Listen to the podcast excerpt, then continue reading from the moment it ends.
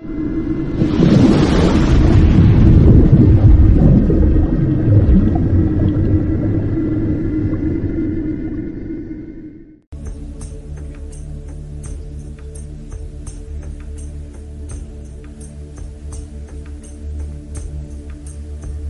Lord.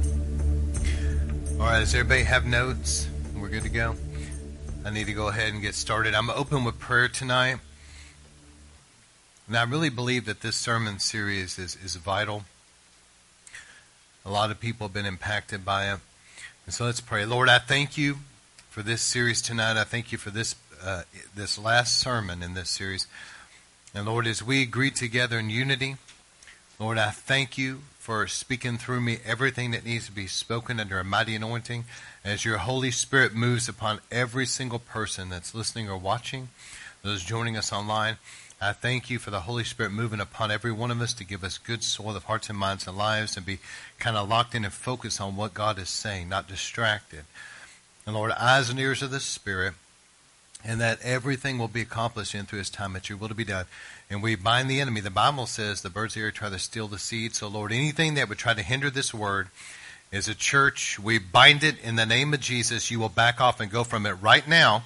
And Lord, I thank you. We stand on the promise that the word will not return void, but will go forth and accomplish that which you sent it forth to do. And so I thank you for your spirit moving and just like the winds of the spirit blowing upon this, it'll carry it out. It'll get to every place it needs to go. Lord, we thank you for your word in Jesus' name that everything will be accomplished and then through this time and the outworking of it that your will be done. In Jesus' name we pray. Amen. All right, so in this third part, let me backtrack. In the first part, we dealt with a broken spirit. And so we need to have an inner strength within us that can carry us through difficult times. And we've all been through some things. I've, I've been through some really painful betrayals and rejections and difficult times. Uh, probably would surprise you some of the things I've been through. But anyway, we've been through some difficult times. But the truth of the matter is that God has to help us because in our inner being, our spirit within us, we've got to have a strength that carries you through those things.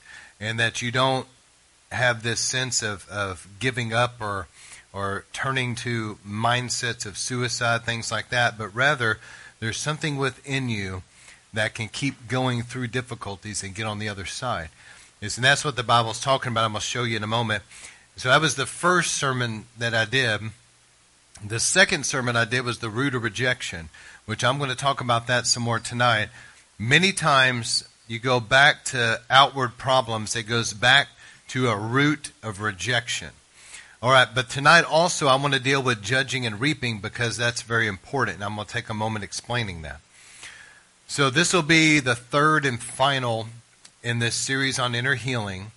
And I think that it covers enough ground, and I'll, I'll talk about at the end of this sermon how do you get on the other side of these difficulties, okay? All right, so let's open with a few scriptures. Uh, Matthew 24 12. This is a great warning because lawlessness is increased in these last days most people's love will grow cold. But the one who endures to the end, he will be saved. So there's this initial new birth. Then there's a process of working out your salvation with fear and trembling. And then there is an enduring to the end. Okay? Amen? And so there's this uh, working things out between you and God. But I want you to see that because lawlessness increases, and the Bible even says in, in the book of Timothy, where it talks about the end times, perilous times will come, it talks about that some would be without natural affection, and, and that's misunderstood by many. What that's saying there is that that things would be so desperate and difficult and oppressed that even the normal love that would be like between a parent and a child, even that would be missing in some people. And you can see that because of the abortion industry, can't you? So there's, there's definitely something in these last days to warn us that because of these perilous times, these difficulties that are coming, that our love could grow cold. And then Proverbs 18:14, which is what I was referring to earlier, the spirit of a man can endure sickness, but as for a broken spirit, who can bear it? So when your inner man has been really broken, it causes people to not be able to overcome things in life that are really difficult. You need God to heal you in your spirit. And many people have been through things. So I want to I want to kind of show you something tonight that I didn't talk about in the first couple sermons. One is this, we're dealing with inner healing like wounds, but you also have to deal with demonic spirits that torment people. And many times the demonic wants to torment wounded people and like target those wounds and just really cause them to live a tormented life. One of the tormenting spirits I want to talk about is the spirit of rejection. And this is a horrible spirit to have in, in your life, and there are many people that have this.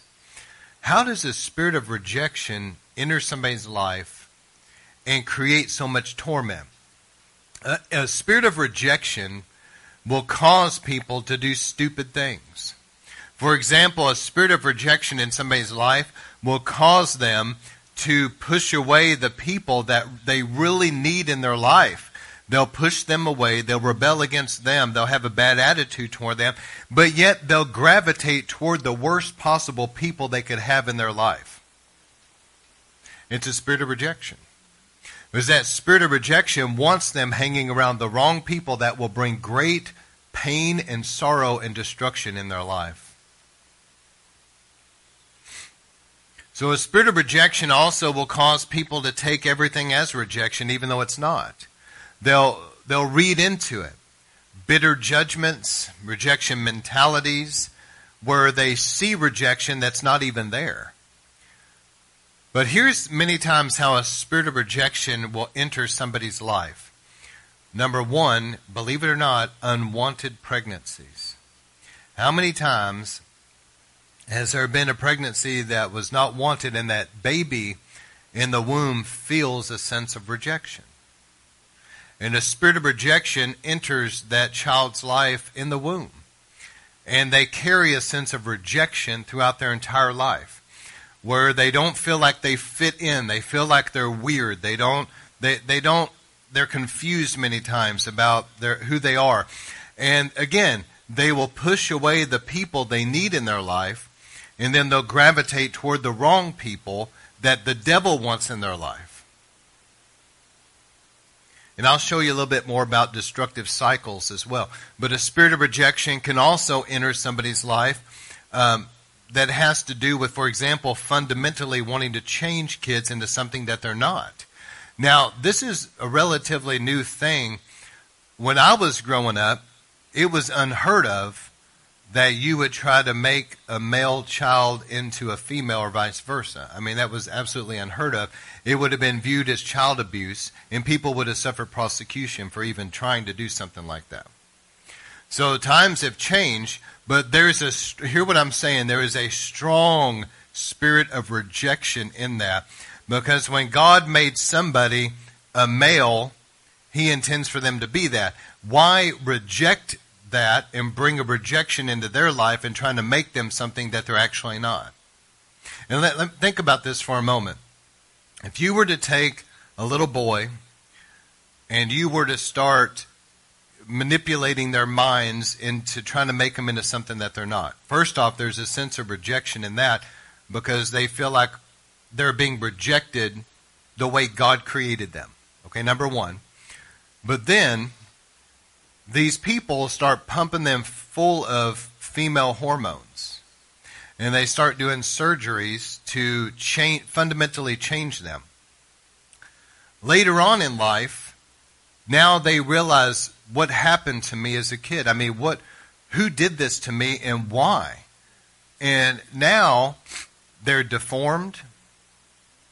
Their bodies are deformed and mutilated there was one, one guy that was so angry about this, and I, I was shocked as well. He said, I'm a 30 year old man. He looked like a, a little boy, and his voice never changed. He has a little boy voice because of what was done to him as a child. And so I'm just putting this out there. How can somebody move into an adult life in that condition and not be rejected and have a sense of rejection about them? Because it's going to be very difficult for them to ever get married. Not to mention they're, they're not going to be able to have children now.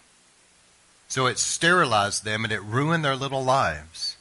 And there's a sense of always being rejected now because they don't fit in. They don't feel like they're a boy or a man, rather, and they, and they don't feel like they're a female. They don't really know where they fit in. So there's this strong sense of rejection there. And so, it, do you see what I'm saying? That spirit of rejection is very strong in this current age that we're living in. And also, childhood traumas. I think about kids that grow up in dysfunctional families where there's a lot of fighting, there's a, there's divorce, and many times without maybe it being intentional, those situations can cause a lashing out on the children. And they end up suffering verbal abuse, intimidation, and some of the frustrations that the spouses are having with each other, they turn that into a rage against the children, and it can cause a lot of hurt in that child. And withholding love and affection. Some kids never grew up feeling overly loved or getting a sense of affection from their parents, and so they don't feel affirmed as they get older. And so this, this creates in somebody's life wounds. But when I'm talking about a spirit of rejection, I understand that some people just feel rejected. That's an emotion. I'm not really dealing with that right now. I'm talking about an actual demonic spirit of rejection that wants to enter somebody's life and cause untold pain and suffering in their life. That they go through their life cycles of rejection after cycles of rejection after cycles of rejection. And every time they go through more rejection, it's like the wound increases and deepens in them. And it's really sad. And God can deliver people from a spirit of rejection and heal the wounds that are there, but they're going to have to turn to the Lord Jesus Christ. And children also many times will form a view of God based on their parents and their relationship with their parents. For example, in a negative sense, if someone had a very abusive father figure that maybe was a substance abuser and then also he was very angry and brought abuse to the child or, or something like that, or maybe they molested their kids, when that child grows up some and they hear the gospel and maybe they accept Jesus as their Savior, maybe they have an aversion toward God in that even though they've accepted the Lord as their Savior, they don't ever feel like that they could really pray to God because every time they look up to Him, they see an abusive father. And so they think to themselves, well, He's angry with me. Or He doesn't really care about my needs. Or even if I do ask Him, I'm getting on His nerves. All of those mentalities go back to a view that they developed from a wrong father figure that's not really the way God is at all. And, and God has to really help those young people to form a different view. Now I was thankful because I grew up in a good family, so my parents were always, you know, loving and they, they didn't, there wasn't that sense of rejection or abuse there or dysfunction. And so I didn't struggle with having these weird views of God. And also, there was a stability there in our home that they held down jobs and they paid the bills and we have food. So I, I don't, my mentality of God is, is that He's going to take care of my needs. But see, I could see where somebody growing up in a really bad family environment may have a fear about them that God doesn't care about their needs being met. Does this make sense tonight? So, dysfunctional homes cause untold damage. They cause damage in young people mentally and emotionally that can scar them for life, but it also affects their view of God and their relationship toward the Lord. Now, God can heal all of that, but that's definitely something that's going to have to be addressed.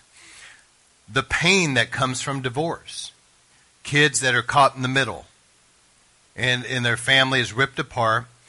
And unfortunately, in some cases, one parent wants the kids to hate the other. The other parent tries to convince the kid that they're rejected by the other one. They don't realize the damage that they're doing to those kids by putting them in the middle like that. Also, the deep pain of favoritism. I'm thankful that my parents never made any of me, I've got two brothers, never made any of us feel that they loved one more than the other. They, they always treated us the same. And there was never any feeling that way that I ever saw. But since I've been in the ministry, and I've ministered to a lot of families down through the years, it made me really appreciate how normal my family was. Because not every family is normal. And in some families, I've seen where there's extreme cases of favoritism. They'll treat one kid, you know, like they're obviously their favorite, and then they treat the other one like, you know, they don't really care what happens to him either way. And that causes a lot of pain. How many knows that God doesn't have favorites like that? The Bible says he's no respecter of person. He loves us all the same. He just loves people, okay? But when you deal with the spirit of rejection, I'm going to show you this in a moment when I get into cycles, but a wound, and then I'm talking about a demonic spirit of rejection, will pave the way for other spirits to enter. And one of them is, and please hear me tonight, is the spirit of death. I've seen where maybe a young person went through something really traumatic and they have a sense of rejection about them, but then that spirit of death starts entering. And now, please hear me and listen to what I'm saying because you could really help some people if you know this information. Not to mention, maybe God could help you if you're still dealing with some of this. But a spirit of death brings with it this. You'll notice all of a sudden that person is melancholy, they're depressed, that maybe now they're wearing all black. Maybe now, we, of course, in the 90s and all that, we called it Gothic, but there's different names now. But maybe now they have a fascination with like darkness, depression, and they become somebody that's somewhat suicidal. Maybe they cut themselves. They maybe start drawing pictures that are dark in nature and depressed or have to do with death. Or they start writing stories or poems that are really dark. You're thinking, what's going on with this child? But it could be that a, some type of a wound came and a spirit of rejection came, but then after that spirit of rejection did what it did to him, now there's a spirit of death coming in, and that spirit of death wants to bring them to an early grave. So now they're depressed, they're fascinated with death and darkness, and deep down they want to die. And they develop like a spirit of suicide, which is death, by the way. It's the same spirit, but they develop about themselves a fascination with wanting to kill themselves. Can you see Satan in that right there? He's come to what? Steal and kill and destroy. So he uses wounds in children to release a spirit of rejection. And then through rejection, now a spirit of death comes in. And you need to get them delivered. Let me, let me say this because this is really important. In the current condition of the church world today, you may have to search around to find actual help. But you're not going to be able to counsel away a spirit you have to command it to leave. There is a place for counseling. There really is. There's a place for uh, sitting down and talking to young people. They need that. But you're not going to be able to counsel away a spirit of rejection, a spirit of death. So there's an element there that you're going to have to deliver them from what Satan has tried to set up in their life to destroy them. And I've seen many, many young people down through the years delivered from tormenting spirits that came into their life. I believe that Satan targets young people in a major way. Because if he could, because they're young and they don't know a lot of things yet and they're vulnerable, and if their parents aren't living right, there's kind of doors to their lives that are open, and the enemy just slams them, and he's trying to destroy them in their youth. And if he can't kill them while they're young, at least he'll ruin the rest of their life and like set them on a wrong course. You see what I'm saying? And God wants to intervene and send revival in the lives of our young people and deliver them and get them back on a right path. And then also another spirit that can come in during trauma is a strong spirit of fear. The Bible talks about a spirit of fear. And so I'm talking about real demonic spirits. And the Bible says God hasn't given us a spirit of fear, but what? Power, love, and a sound mind. But that spirit of fear is tormenting. And so now, if, if a young person has a spirit of rejection, a spirit of death, and a spirit of fear at work in their life, that fear causes them maybe to have nightmares. And maybe they have unnecessary stress and anxiety that they are, they are so afraid that things are going to go sideways in their life and that, that fear came in because of the strife and the fighting that was in the home. Uh, maybe now there's panic attacks. Maybe now uh, they they can't handle things. It's just so overwhelmingly stressful what's going on, and it's a spirit of fear now that's trying to torment their minds. How many knows Jesus has come to set the captives free? Amen. And so another way that the enemy moves is not just rejection. That's a big one. I think most things go back to rejection.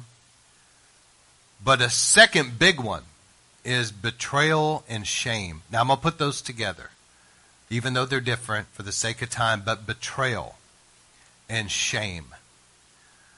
Now, I know sometimes when you get on to kids, it may embarrass them because you have to get on to them, and I'm not really talking about that. What I'm talking about is unnecessarily humiliating them and shaming them. That's altogether different that can damage them long term. I think about the betrayals that maybe a, uh, a, parent, you know, cheated on their spouse and it destroyed their family. That the person that was unfaithful betrayed their wife, betrayed their kids.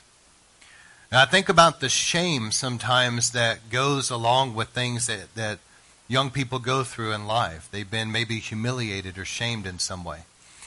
And so those two things, betrayals and shame, can also open the door for a lot of bondage to the enemy. And let me give you some examples of how that works.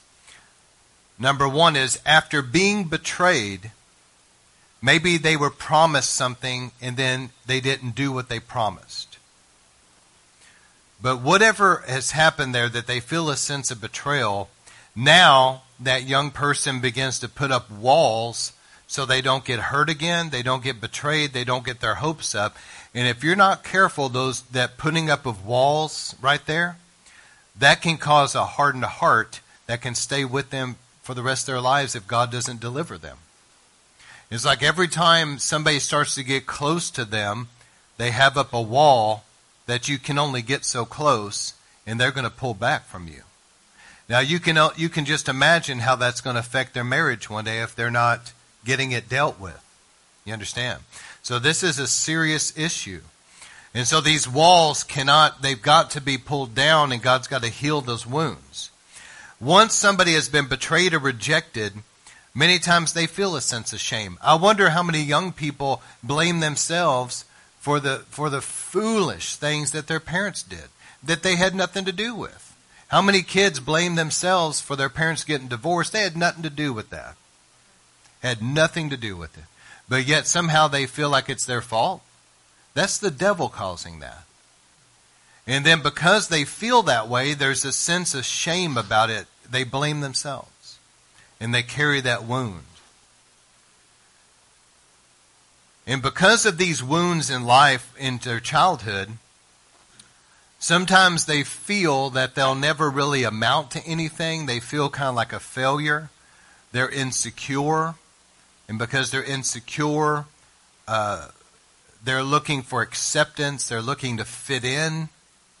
And if you're not careful with that, how many knows that the devil wants to bring the wrong people in your path that will accept you and you'll fit in, but that's going to lead to a lot more problems in your life. And so you need to go to church, you need to find help. Let God heal you, let God deliver you, and bring around your life the right people that will love you and help you.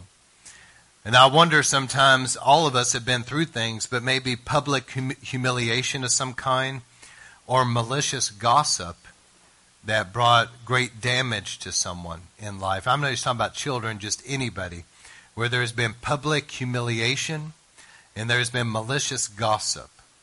How many times people, the Bible says that if you have a problem with somebody, go talk to them. But instead of people doing what the Bible says in Matthew 18, many times they'll go talk to everybody else and slander somebody. And next thing you know, that person is going through public humiliation. They're going through rejection. And that malicious gossip is causing a lot of pain. And if they don't give it to Jesus and let God help them, it can really damage them psychologically and emotionally. So this leads me to the last couple examples. And this has to do with the inability to show love. When somebody has grown up in an environment where maybe they're, I'm just using examples. Let's just say they grew up in a home. I'll say it this way. I remember hearing testimonies after testimonies because I, I, watch um, the 700 Club, and so they always have testimonies. And I've seen people talk about their childhood, and I've heard multiple times now where somebody's 40, 50 years old, and now they're saved, and God did a work in their life. But I've heard multiple times where they would say this Well, when I was a child, I never really felt like my parents really loved me. I mean, I'm sure they did. That's what they'd say. I'm sure they did. They just, they didn't show it. I didn't feel loved. And so therefore, they ended up at some point taking a very wrong turn where they started, for example, maybe, maybe looking to uh, a, a romantic relationship that was bad, that they didn't need, and it took them down a wrong path, or they looked for acceptance in the party crowd and the substance abuse, which put them in bondage. Or maybe they got into the wrong group that was maybe involved in a gang or something, and they got into criminal activity. But either way, their lives went through this horrible destruction. And then on the other side of it, they ended up truly getting saved. But they said, you know, it all went back to my childhood because I didn't really feel loved. And so I started looking for love somewhere else. And many times I wonder when kids don't know they're loved, I wonder if they grow up that way, never being shown love. They don't know how to receive love, therefore, they don't know how to give love. And when they get older, they don't know how to be affectionate toward their wife, and they don't know how to show love to their kids. So, after being damaged and broken, people deal with sometimes anger and abusive behavior. They'll blow up in rages, things like that. But deep down, many times these young people have a desire to die and they're not really happy. It's like even if they smile or something, deep down they're still unhappy. And that's a sign that they need to be healed. So let me give you just a couple more things. This isn't going to be a really long sermon. It's uncomfortable to have to talk about it. But how many knows that God wants to heal people? And I'm going to tell you, I've been through some hurt, and I, a lot of times people hear that and they can't really appreciate it. My wife would be back there going, I've been through some stuff that God had to literally heal me in my spirit, in my soul. I had to be healed by God because I had been damaged by people. And so I understand this very well. And let me show you some examples. Destructive cycles many times begin with rejection. Now, I'm just going to give a few examples, but there could be many. But destructive cycles begins with rejection. Number one is here's an example of a destructive cycle. Maybe they go through rejection and therefore it moves into unforgiveness. And then that unforgiveness moves into hatred. Now, when they get into unforgiveness and hatred, that's where that spirit of, of death comes in because hatred is murder and the spirit of death has to do with murder. So now they move from a spirit of rejection to a spirit of death right there.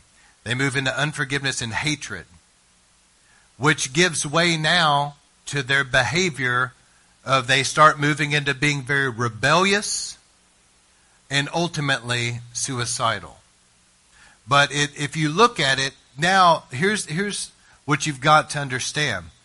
You look at this person and you see them depressed and suicidal and they, they lack emotion and they're standing there and that's what you see. But what you don't see is if you start tracing it back, you find that it started somewhere with a deep wound of rejection. That's what people don't see. You've got to trace it back to its origin and when it began. And let me give you, that's just one example of a cycle. Here's another one. Maybe it starts with that wound of rejection, then it moves into unforgiveness. But in a state of unforgiveness, now they turn toward depression. Now they are very depressed. They stay in their room. They keep the lights down. They, they don't really have much to say. They're depressed. And because of that, that state of depression, now maybe they start turning to lust. They start looking to pornography and they might also look to substance abuse. But truthfully, they're trying to almost self medicate, if you will, dealing with that wound of rejection. And that wound of rejection has led them now. You look at their life and you see somebody that's a drug addict. You see somebody that's bound by pornography. You see somebody that's depressed. But what you don't see is it all started somewhere when they went through a deep rejection and a wound in their life. So that's another example of how it starts with rejection and it's a cycle into substance abuse. Let me give you a third one, and let me say this again. I'm giving you three, but there's probably hundreds of examples. Okay, this is just a couple to give you an idea. The third one is this. Maybe they went through a wound of rejection, it moved into unforgiveness. But in that state, now to cover up, instead of turning to depression, now they try to cope with it by hanging around a, a, group of people that are really into partying. And so they get into that type of ungodly partying. And in that, they start sleeping around and maybe they get into some criminal behavior. So you look at this person that has a criminal record and they've been sexually promiscuous and they've been in this party scene, and that's what you see. But what you don't see was how they had been deeply wounded and rejected at some point that led them to that place. That's why God is so merciful with people. There's a lot of times you, you and I see the end result of somebody that, that is maybe depressed or angry or bitter or, or they have these things in their lives that, that are criminal behavior, whatever, and that's what you see. But what you don't see is the wounded little child, where it actually started. God sees that. That's why God is so merciful to people. Because he knows that there's a reason why. And see, a lot of times, here's the mistake people make. They want to take a tree, okay, and they just want to cut off some of the fruit of the tree, or maybe a branch, but they never deal with the root. And so the fruit just grows back. You got to lay the axe to the root. What is the root? Many times it goes back to some deep trauma of rejection or some type of deep betrayal or some type of a deep uh, wound that had to do with being shamed or humiliated. Something that brought a broken spirit in their life. And it could be as a child or it could be as an adult. But from that point, things were different. And they started dealing with this next thing and this next thing and this next thing until the enemy really wrapped them up in a deep bondage that they need to be delivered from. It's important that you're willing to deal with the deliverance aspect of this because there are literally tormenting spirits in people's lives that are in this type of bondage. But also, I'm going to show you in a moment how do you get healed from it. So, a lot of times people will look at this. They'll see the rebellious teenager, and how many knows that that can be unbelievably annoying? Unbelievably annoying to everybody. But what they don't see is the sense of rejection and hurt they went to went through as a little boy or little girl that caused them to get to that place of being that way. And that's why you've got to be patient with people and pray for people. Because God sees where it all started. Many times we're hurt, and I'll, hear me in this too, because I'm, I'm saying this so that people can be aware of certain type of spiritual dynamics here. Because I'm telling you, when you're dealing with these deep rejection and unforgiveness issues, that leads to things like hatred and depression. I'm telling you, hatred is murder, and depression and suicide that goes back to a spirit of death. I'm telling you. And so, for you to help somebody in that deep place, you've got to be willing to say, in Jesus' name, we command death to leave this person. And that person needs to renounce any agreement with death. They need to say, Lord, forgive me for hating people. Forgive me for wanting to die. Forgive me for this depression and these suicide attempts and cutting myself. I confess it as sin. I repent. Now the blood of Jesus forgives them. Now they can say, Death, I renounce you and I command death to leave my life. And the same thing with the spirit of rejection. Lord, I forgive those that's rejected me and forgive me if I've been rejecting of others. I let all that go and I command a spirit of rejection to leave my life in Jesus' name. But I'm telling you that you've got to help people get rid of these tormenting things. And when you're dealing with something like um, uh, pornography or substance abuse, you got to deal with that spirit that's associated with it. There can be with pornography and other sexual things, there can be, hear what I'm saying, like a perverse spirit or some type of a spirit of lust, and you need to command that to leave. If you're dealing with addictions and substance abuse, there can be a spirit of bondage. And God has to deliver them from that. So you need to consider are there bondages to spiritual things that they must be delivered from? So let me give you another example. Many times where there's hurt, and that eventually leads them to being rebellious. Remember this anytime you deal with rebellion, you're probably going to deal with its evil twin sister, the spirit of witchcraft. And if you're dealing with a spirit of witchcraft, you're going to be also dealing with its evil twin sister of rebellion. A spirit of rebellion seems to hang out with a spirit of witchcraft. They're not the same spirit, but they always seem to go together. And that's why you see people that get really rebellious. Many times, if you watch their life, they will end up messing with the occult at some point. Because something in the way of rebellion is drawing them toward the fortune teller, the psychic, the Ouija board, whatever it is that's in the occult. And if you see people that's messing around with the occult, you're also going to see that they're very rebellious. Do you see what I'm saying? Think about it. I bet you when you go home tonight, if you really stop and think about some of these things, you're going to go, you know what? Pastor's right. I remember this person that was really rebellious, and sure enough, they did get mixed up in something in the occult.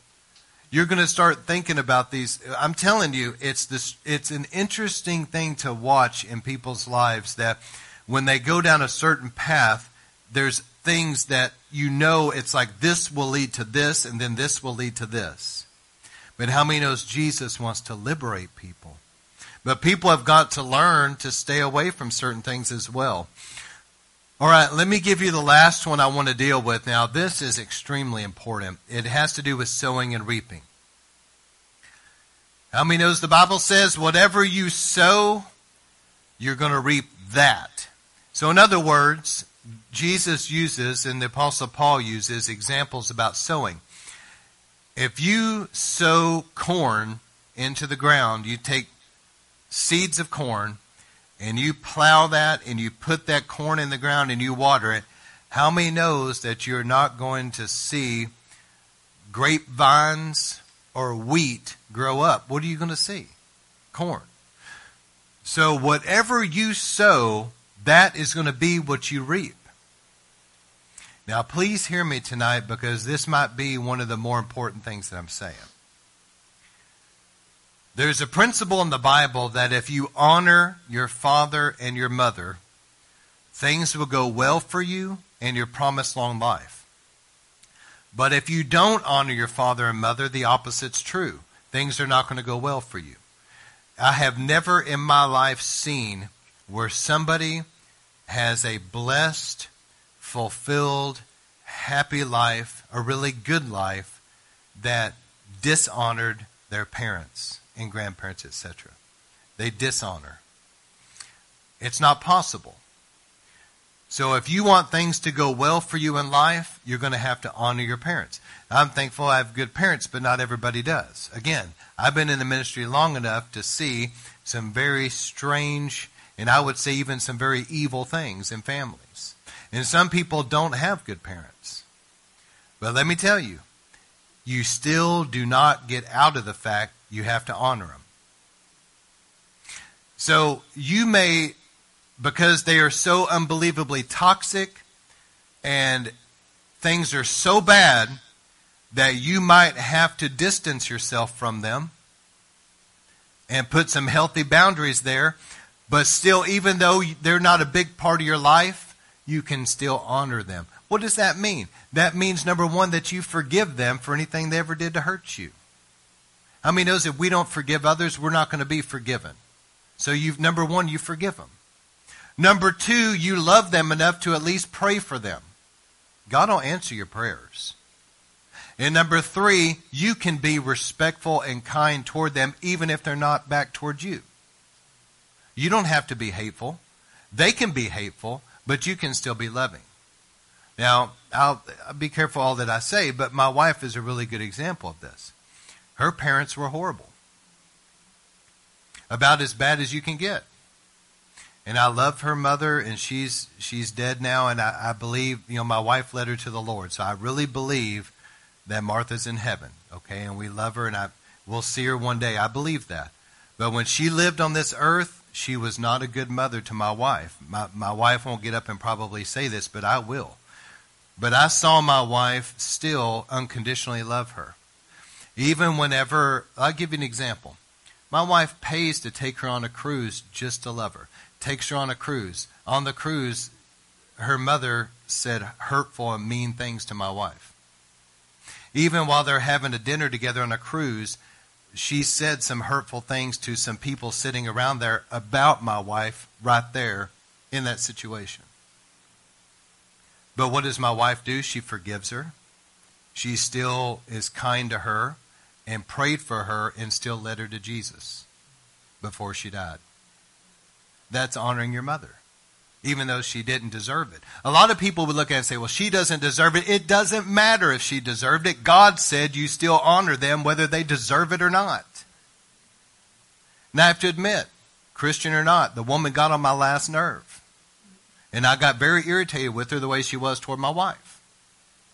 But I'm glad that she found Jesus and when we see her in heaven, she's not going to be that mean, hateful person. She's going to be healed and she's going to be a wonderful person. Amen. So we forgive her. But you still, you're not, I'm telling you, please hear me, you are not going to get out of the fact that you have to honor your parents. Doesn't mean you have to uh, turn out like them. Doesn't mean you have to agree with them doesn't doesn't mean that they have to be a big part of your life. You can put up some really good boundaries and kind of keep them out of your life if they're that type of person. But you still need to forgive them. You need to love them enough to pray for them. And you still need to be kind and respectful toward them. And that's honoring them. And if they ever get in a place later on in life where they really need you to help them, it would be very godly and very Christ like if you did help them. And so honoring them. Now, let me show you about sowing and reaping. If you're not careful, you can reap in your life negative because of the way that you are toward parents and grandparents. Let me give you an example. There's a lady that told this story. It was a really interesting story. Always stay with me. She said that her mother was very controlling, very manipulative, and hurtful type of woman. And she was dealing with this in the church world where very controlling, manipulative, hurtful women were hurting her and her husband didn't really realize what was going on and she was wondering what am i dealing with here? And she would try to talk to her husband about it and he would just i don't see it. God himself was allowing that and here's why. Because i hope that you can understand this principle. The bible says judge not lest you be judged. With the same measure you judge others you're going to be judged. How many have read that she was in her heart, she was judging her mom for being this controlling, abusive person. So she was judging, right? She was reaping that same thing in her life. Do you see that? By her judging her mom, it was coming around and it, she was reaping it. And she was getting hurt. In the same way, she was like, well, she's a controlling, manip- manipulative, hurtful person, and she was judging her she kept getting hurt by those type of people. When she realized what she was doing, she asked, Lord, forgive me for judging my mom. I forgive her. And I asked, hear what I'm saying, I asked that the blood of Jesus, the cross, get in between me and he's sowing and reaping right now, that that'll just end. I forgive my mom and I'm not going to judge her anymore. Forgive me for judging her. It stopped. All of a sudden, God allowed her husband to see it. He dealt with it all that came to a stop. There's a principle of sowing and reaping.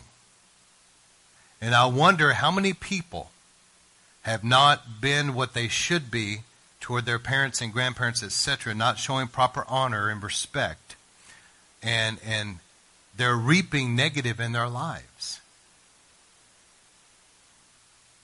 I've seen some people through the years, I think of one right now, very, very dishonoring toward his mother, but his life, his whole adult life, has been one negative thing after the next.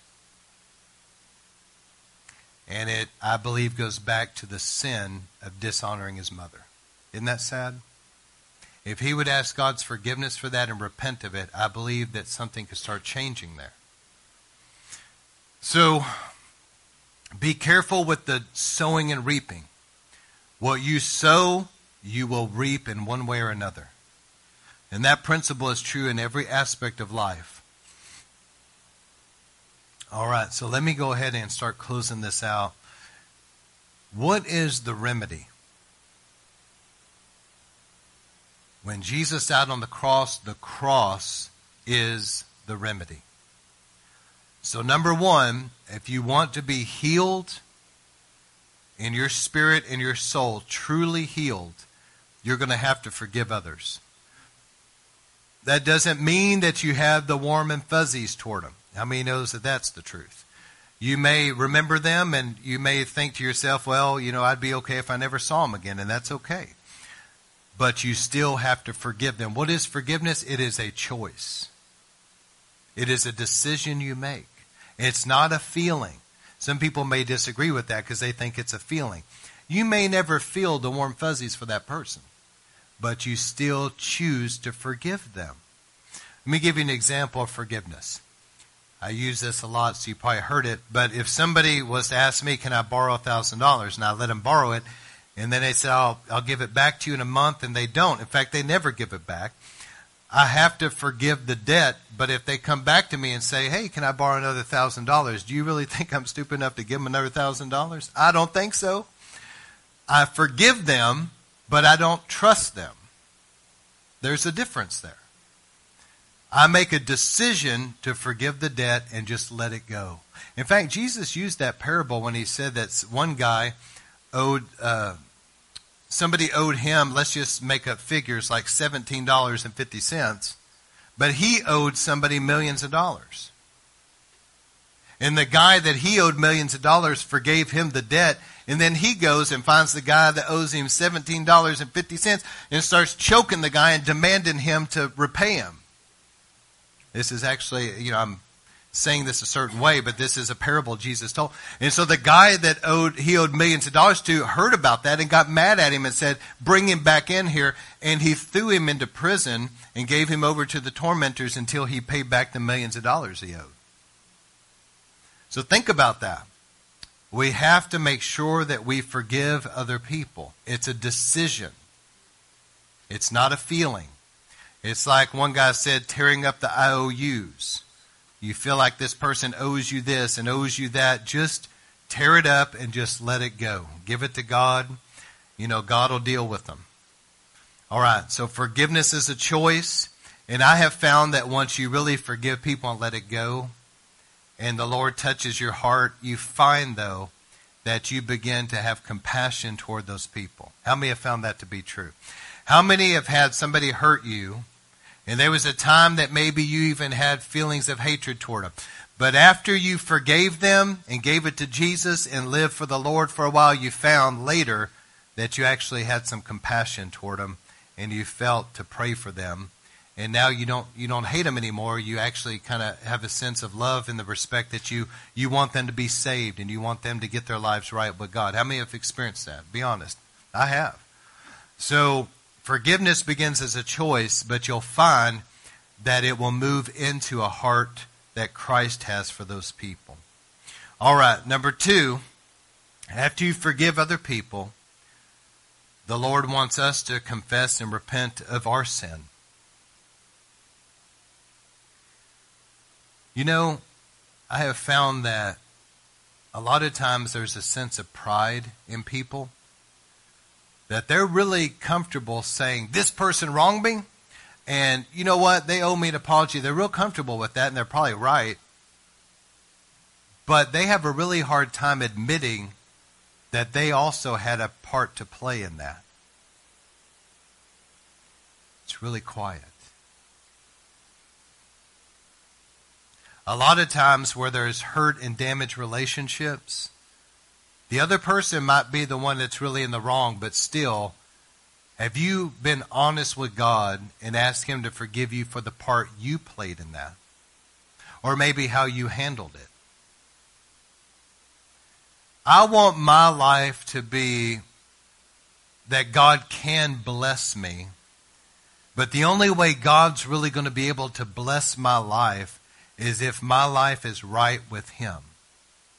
That means this. That means I've got to humble myself to the dirt and I've got to admit and confess before Him all my shortcomings and don't try to whitewash it.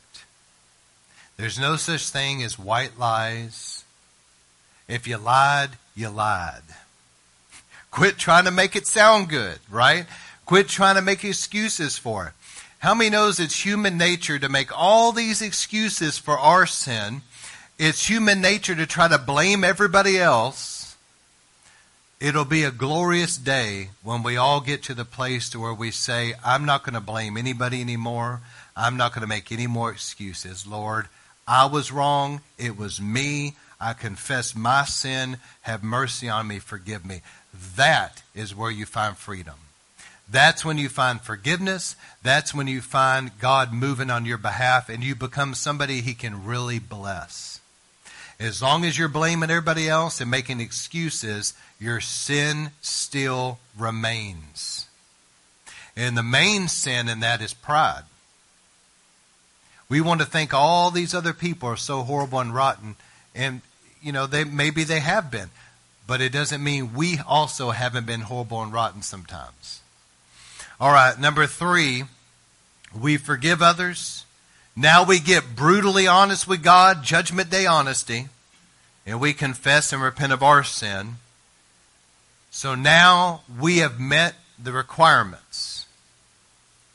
And we can say to the Lord, we open up and say, Lord, heal me from these wounds. And if you'll truly forgive others and you'll truly confess and repent of all your sin, now you are a candidate to be healed by God. And you need to understand the divine exchange. Jesus took all of your hurt and pain on the cross so that you could be healed. When we understand the divine exchange, that he became a curse for us so we can be delivered. He took stripes on his back so we can be healed. The divine exchange. And so he took all of the rejection, all the betrayal, all the shame. If you really think about what he went through on the cross, was Jesus rejected on the cross? Was he humiliated and shamed on the cross? Did he have a broken heart on the cross? Jesus took all of that for you and I. He paid the price. It went on him so that now we can receive that healing. And then we need to ask the Lord. I hope everybody sees this because I wrote it out here. We forgive others. We confess our sin. We ask the Lord to heal us. We understand the divine exchange at the cross. Now also any sowing and reaping. That we say, Lord, let the blood of Jesus, let the cross get in between us and any sowing and reaping that's been in our lives. We no longer want to reap the negative that we've sown and the judging that we've done to others. Lord, forgive us let the cross separate us from those things. And finally, the last couple things that we need to consider is now, is there a deliverance issue? Is there, is there a spirit that has been tormenting your life? Is there a spirit of rejection? Is there a spirit of suicide that's been there, which is death? Is there a, a spirit that has caused fear and torment in the mind? And if there is a spirit somewhere, you need to command in Jesus' name that thing to leave your life. And if you have confessed your sins and you have forgiven others, the legal permission for that thing is over with. And the warning about a spirit of death, it doesn't take a lot of invitations for that thing. If you keep saying things like, I wish I was dead, I hate living, and things like that, you know, and you, you're doing things to kind of welcome a spirit of death in your life, how many knows it doesn't take a lot of invitations for that thing to come? Now you need to renounce those things. Now, hear what I'm saying, because I'm trying to teach people how to get delivered. A spirit of death came in but by invitation. Now you need to say things like this Lord, I confess as sin that I said things like I want to die. Forgive me for that. I renounce that. And now you're going to say the opposite. The Bible says, and I mean it, I will live and not die and declare the works of God. I will live a long, healthy life. And I command death to leave me in Jesus' name. So you have to undo that and renounce that invitation and kick that thing out. So if there is a deliverance aspect, and I'm telling you, if people are in bondage, it started with rejection, but it ended up getting into all these other things. There is a deliverance issue there. I'm just telling you.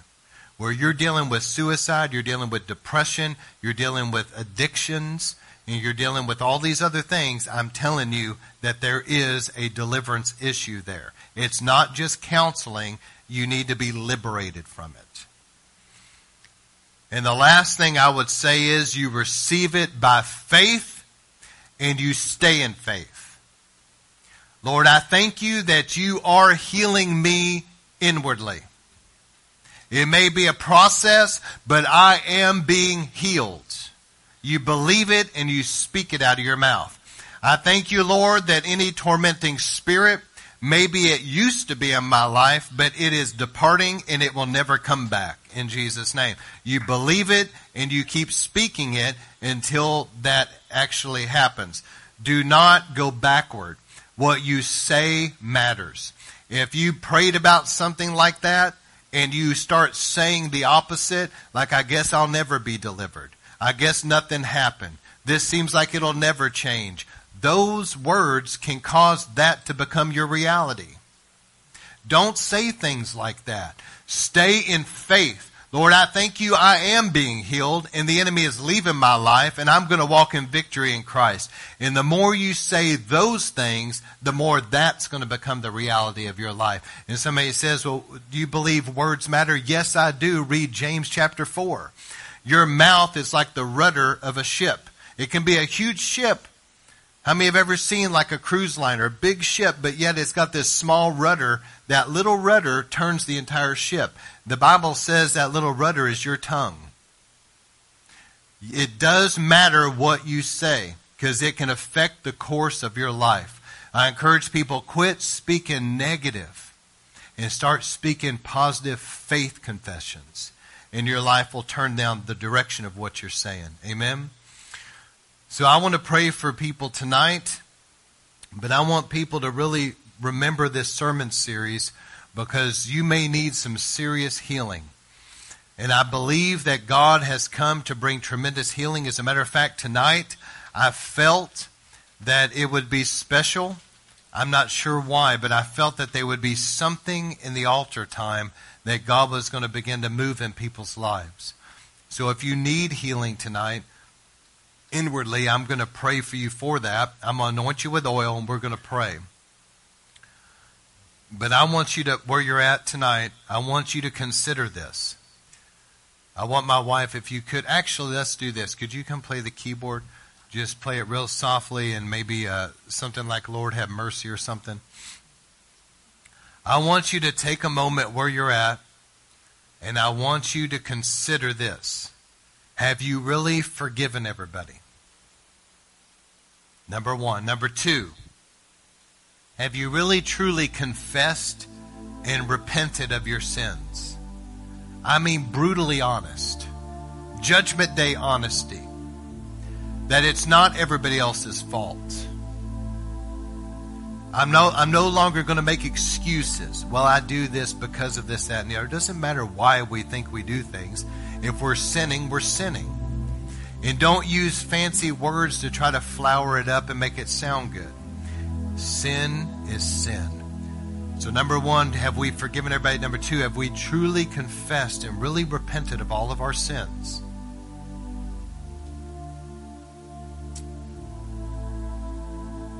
And then, number three tonight, I want you to consider what I talked about. Have you been honoring parents and grandparents? Does it mean you agree with them? Does it mean you want to turn out like them? Does it does it mean that, that you have to have them involved in your life? If they're toxic, they're toxic. But do you forgive them and do you honor show proper honor toward them? This is enlightened self interest in your own personal life because you're not going to be able to live a true, satisfying, fulfilled life until you do these things. If you don't forgive others, you're going to be locked up in bondage. If you don't really confess your sin, that sin is going to remain in your life and it's going to lock you up in bondage. And if you're not honoring your parents and, and family, your grandparents, etc., if you're not honoring them, you're the one that's suffering. You're bringing suffering upon your life. This is for your own benefit that you line your life up with the scriptures. How many knows God loves us and He wants to bless us? He wants our lives to be blessable. But until we're willing to do those things, He cannot bless you. Your decisions there to retain unforgiveness, to not repent of your sin, and to not honor is blocking your blessings. So I want you to really pray about that tonight. Forgive everybody. And if you've been dishonoring of parents, etc., say, Lord, forgive me for that. Let the blood, let the cross get in between me and sowing and reaping. That tonight will be my night that I'm liberated from these things. And once you meet those conditions, then you can begin to be healed and your life can begin to change in a positive way. So let's take some time to pray okay, she's going to do this. You can go ahead and go to a screen or something back there. And I want us just to spend a few minutes in prayer. If you want to kneel, if you want to get on your face, however you want to get comfortable, I want us to pray for a little bit